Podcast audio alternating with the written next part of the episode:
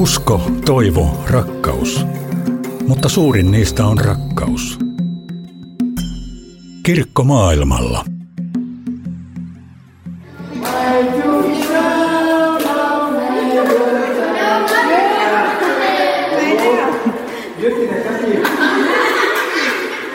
Kirkolle on kokoontunut monikymmenpäinen joukko ihmisiä, äitejä, isiä ja lapsia.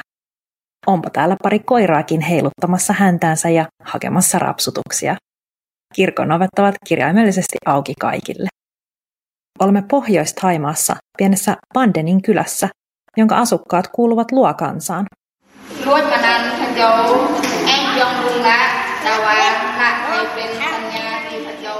Kielityöntekijä Chadapon Chaiping, eli lempinimeltään Pang, pitelee käsissään värikkäin kuvin koristeltua vihkosta ja tavaa. Kirkkosalin lohenpunaisella, ornamentein koristelulla lattialla istuvat perheet seuraavat uteliaan hämmentyneinä raamatun kertomusta Noanarkista, joka on käännetty heidän omalle äidinkielelleen. Kerrankin ymmärrän, mitä kirkossa puhutaan. Joku naurahtaa. Tervetuloa Kirkkomaailmalla ohjelman pariin.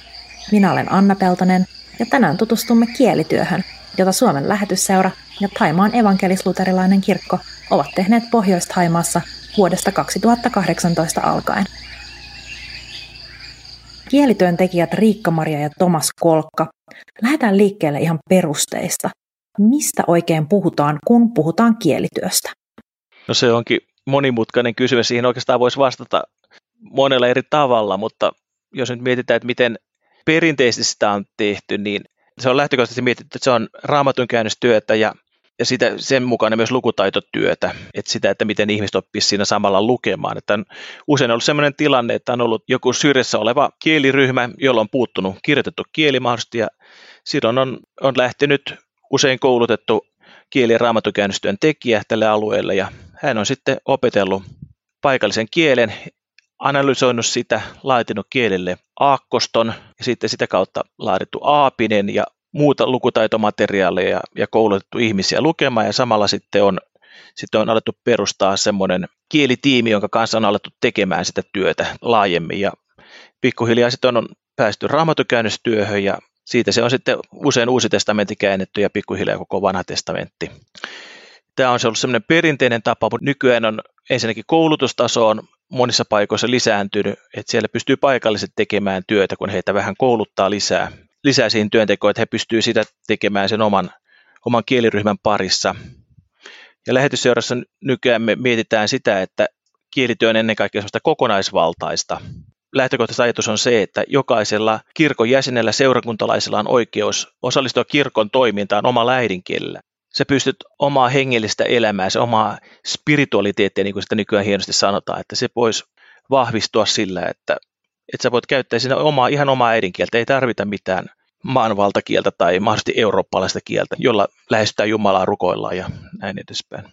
Mutta tärkeää on siinä, koska me ollaan kumppanilähtöinen järjestö, että meidän kirkkokumppanit maailmalla, he myös ymmärtää sen, että joka ikisellä seurakuntalaisella on oikeus käyttää omaa äidinkieltä ja sitä pitäisi tukea, että kirkkojen pitäisi tukea, niin tässä lähetysseura antaa tukea ja apua näille kumppanikirkoille. Koska onhan se fakta, että siis ei se kannettu vesi kaivossa pysy, että jos ajatellaan, että vaan ulkopuolelta tehdään vaikka nyt sitten raamatun käännöstyä jollekin kieliryhmälle ja sitten jaetaan se sinne paikalliseen kirkkojen käyttöön, niin ei se todennäköisesti kanna kauhean pitkälle hedelmää, ellei niitä ole niin kuin niitä paikallisia kirkkoja jossain vaiheessa sitoutettu siihen työhön jo mukaan alu- aikaisemminkin, että että kyllä se vaatii just sitä yhteistä näkemystä, että, että varmastikin siihen tulee enemmän aina vaan painoarvoa sille, että, että ei sitä väkisin voida viedä ulkopuolelta, että kun se on jokaisen kulttuuri ja kielen oma asia, että kuitenkin, että heidän pitää itse löytää se merkitys siihen, esimerkiksi raamatun käännöstyöhön. Ja tässä on myös se näkökulma, että miksi se on niin kuin hyvä idea, että se kirkko sitoutettaisiin tähän kielityöhön alusta lähtien, koska silloin myös ne raamatun käännökset, ne kaikki tekstit ja mitä tuotetaan siinä kieliryhmässä, niin ne tulisi heti käyttöön sinne paikallisten ihmisten käyttöön siellä seurakunnissa, koska silloin se on se kynnys paljon niin kuin helpompi ottaa. Pienetkin kirjasit otetaan heti käyttöön tai laulut otetaan yksi kerrallaan aina harjoitteluun ja ei odoteta sitä, että tehdään koko raamattu tai uusi testamentti tai hieno laulukirja, jossa on monta sataa laulua ja sitten vasta ruvetaan harjoittelemaan niitä, vaan että alusta lähtien se kirkko niin kuin ottaa niitä, että mitä se kielitiede tuottaa, niin sitten niitä ruvetaan tekemään ja kokeilemaan ja katsotaan, tykkääkö ihmiset vai eikö tykkää ja myöskin sitten se prosessi niin kuin muuttuu sen tarpeen myötä, että sit niin kuin, tavallaan se on vähän koko ajan elävämpää sit se säädöstoiminta. Kyllä, ja se on molemmin puolista se toiminta. Eli sieltä myös on hyvä, että jos kirkko itsekin sanoo, että tällaista nyt tarvittaisiin, tällaista olisi hyvä, ja sitä otettaisiin huomioon siinä kielityössä.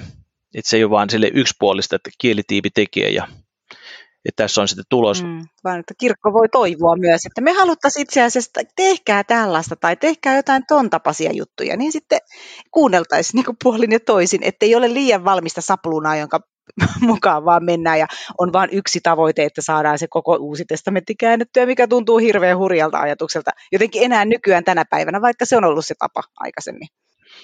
Ja sitten se on se yhteinen matka, joka on tärkeä, että siinä kasvetaan yhdessä. Mikä sitten on suomalaisen lähetystyöntekijän rooli tässä kielityön prosessissa?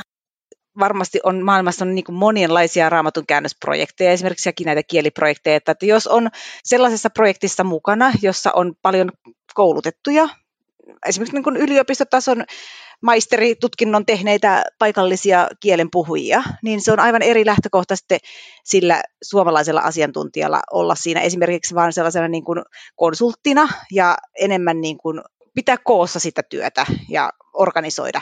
Mut jos koulutustaso on matala ja kieleltä puuttuu kirjoitettu kieli, niin siinä oikeasti tarvitaan ihminen, joka osaa analysoida kielen kaikki äänteet. Sitten hän miettii, että mitä näistä kielen äänteistä otetaan sinne aakkostoon, koska aakkoston lähtökohta on se, että se on niin yksinkertainen kuin mahdollista. Eli sinne ei oteta kielen kaikkia äänteitä, vaan sinne otetaan sellaiset äänteet, jotka kantaa merkitystä. Eli ne erottaa sanojen merkityksen toisistaan. Esimerkiksi tämmöisestä on, vaikkapa meillä on Suomessa tiili ja siili, niin siinä on ainoastaan yksi ääne, eli se ensimmäinen ääne, T ja S äänteet, jotka erottaa ne sanojen merkitykset toisistaan. Eli silloin me voidaan päätellä, että ainakin Suomen aakkostossa pitää olla tämmöinen T ja S äänteet ja niille sitten keksiä kirjaimet. Ja sama juttu on kaikissa maailmankielissä, että sen aakkoston pitää olla mahdollisimman yksinkertainen. Ja siihen menee se aika. Siinä tarvitaan sitten semmoista ihmistä, joka on saanut asian koulutusta. Ja samoin sitten usein ne kielet, jotka on jäljellä, jossa tehdään kieli- ja raamatukäynnistyötä, niin niissä on aika uusia kristittyjä kirkko, ei ollut alueella pitkään aikaan, niin tuntemus kristin uskosta ja raamattu ei välttämättä tiedetä paikallisten ihmisten keskuudessa. Et siinä tarvitaan sitä länsimaista ihmistä, joka sitten avaa sitä eksegetiikkaa ja ja mietitään sitä tarkemmin sisältöä, että mitä tässä on. Mutta lähtökohtaisestihan tämä on paikallisen kirkon, että kirkko kokee, että on tarvetta sille, että nyt tehdään kieli- ja raamatukäännöstyötä. Ja lähtökohtaisesti on myös se, että paikalliset kääntäjät, äidinkieliset puhujat tekee sen käännöksen, raakakäännöksen. Että me ulkopuolelta tulleet, me voidaan oppia se kieli hyvälle, erinomaiselle tasolle, mutta me ei olla silti äidinkielisiä puhujia. Eli silloin heidän kieliyhteisön pitää löytää ne keinot, miten toi asia sujuvimmin sanotaan. Ja sitten me voidaan miettiä sitä, että sopiikohan tämä ilmaisutapa tähän kohtaan, ja sitten me mietitään, että vastaako tämä alkutekstin merkitystä, sitten tämä sana sitten tässä kohtaa. Siinä, se on semmoista yhteispeliä, että siinä tarvitaan molemmin, molemmin puolin. Tätä yhteispeliä ovat kolkkien kanssa tekemässä paikalliset kielityöntekijät Suvimon Rungpop Nophakun, eli Nang ja jo aiemmin esitelty Pang.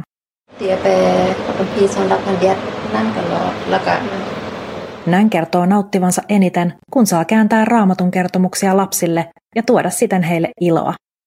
Lisäksi lapsille suunnattujen kertomusten kääntämisessä on mahdollista käyttää enemmän vapautta ja miettiä, mikä puhuttelisi juuri lapsia parhaiten. เกี่ยวกับที่คุณแหน่งพูดก็มีมีด้วยในของแป้ง hän komppaa kollegaansa ja lisää, että nauttii myös erityisesti raamatun kertomusten kuvittamisesta. Moni lapsi tai aikuinenkaan ei nimittäin osaa lukea, jolloin kuvilla on suuri merkitys. Ne kertovat tarinaa, tuovat iloa ja innostavat lukutaidon pariin.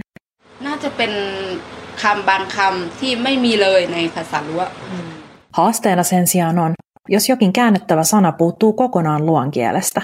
Hän jatkaa. Tällaisia sanoja ovat esimerkiksi anteeksianto ja rukoilu. Niiden kohdalla on päädytty käyttämään tainkielisiä lainasanoja. Sitten on taas jotain kristillisiä sanoja, joille ei ole mitään vastinetta edes valtakielessä. Esimerkiksi sana ylistää purettiin ymmärrettävään muotoon nostaa ylös. Aina käännöstyötä tehdessä erimielisyyksiltä ei voida välttyä ja silloin osallistetaan koko kyläyhteisöjä. Tekstejä luetutetaan kyläläisillä ja kysymyksiä esittämällä pyritään selvittämään, ymmärrettiinkö sanoma vai olisiko syytä miettiä muotoilua uudelleen. Joskus ratkaisu voi löytyä myös vanhoista käännöksistä. Tomas ja Riikka-Maria Kolkka jatkavat aiheesta. Raamatukäännöksessä ei käännetä sanoja yhdestä kielestä toiseen, vaan siinä yritetään löytää se merkitys mahdollisimman tarkasti, miten siellä alkuperäistekstissä on. Eli sitä, sitä ei saa muuttaa, mutta jotta ihmiset vois ymmärtää, niin siellä voidaan jotain vertauskuvia muuttaa. Onko teillä tätä esimerkkiä vaikka mitä luon kohdalla?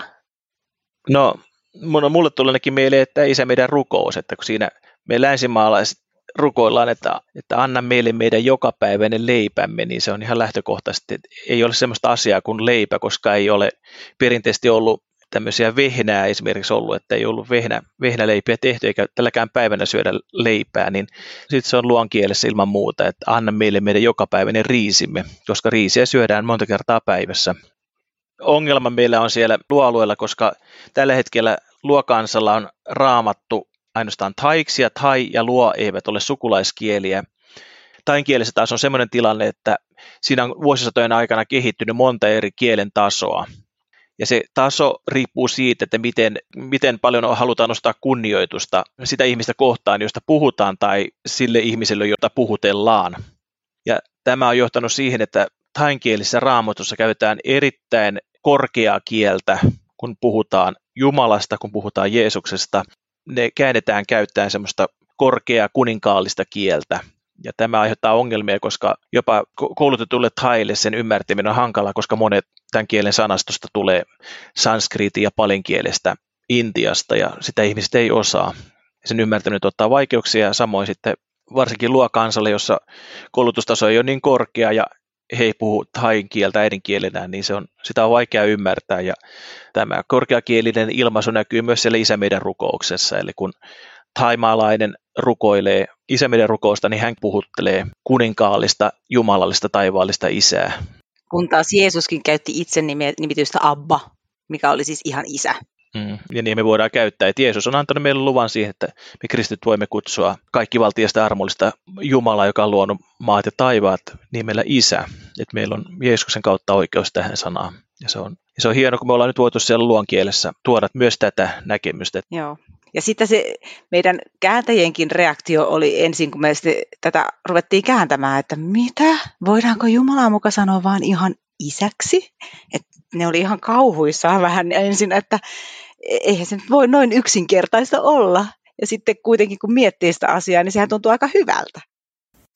Kirkko maailmalla. Tavataan lopuksi kuudesluokkalainen pizzakeeson.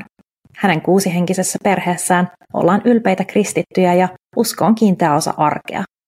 Pizzakeeson rukoilee päivittäin ja lukee perheelleen raamattua. Toistaiseksi se tapahtuu thain kielellä, mutta kielityön edetessä se voi olla tulevaisuudessa mahdollista myös omalla äidinkielellä. Saparopäinen tyttö istuu muiden kyläläisten lailla kirkon lattialla ja tavaa keskittyneesti luonkielistä tekstiä kielenkäännöstiimin tekemästä lehtisestä.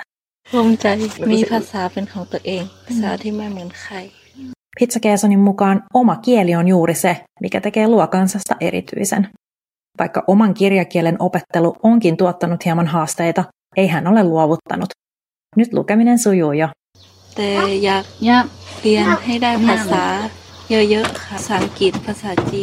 Kielistä kiinnostunut pizzakeeson haluaa isona opiskella kieliä, kuten englantia ja kiinaa.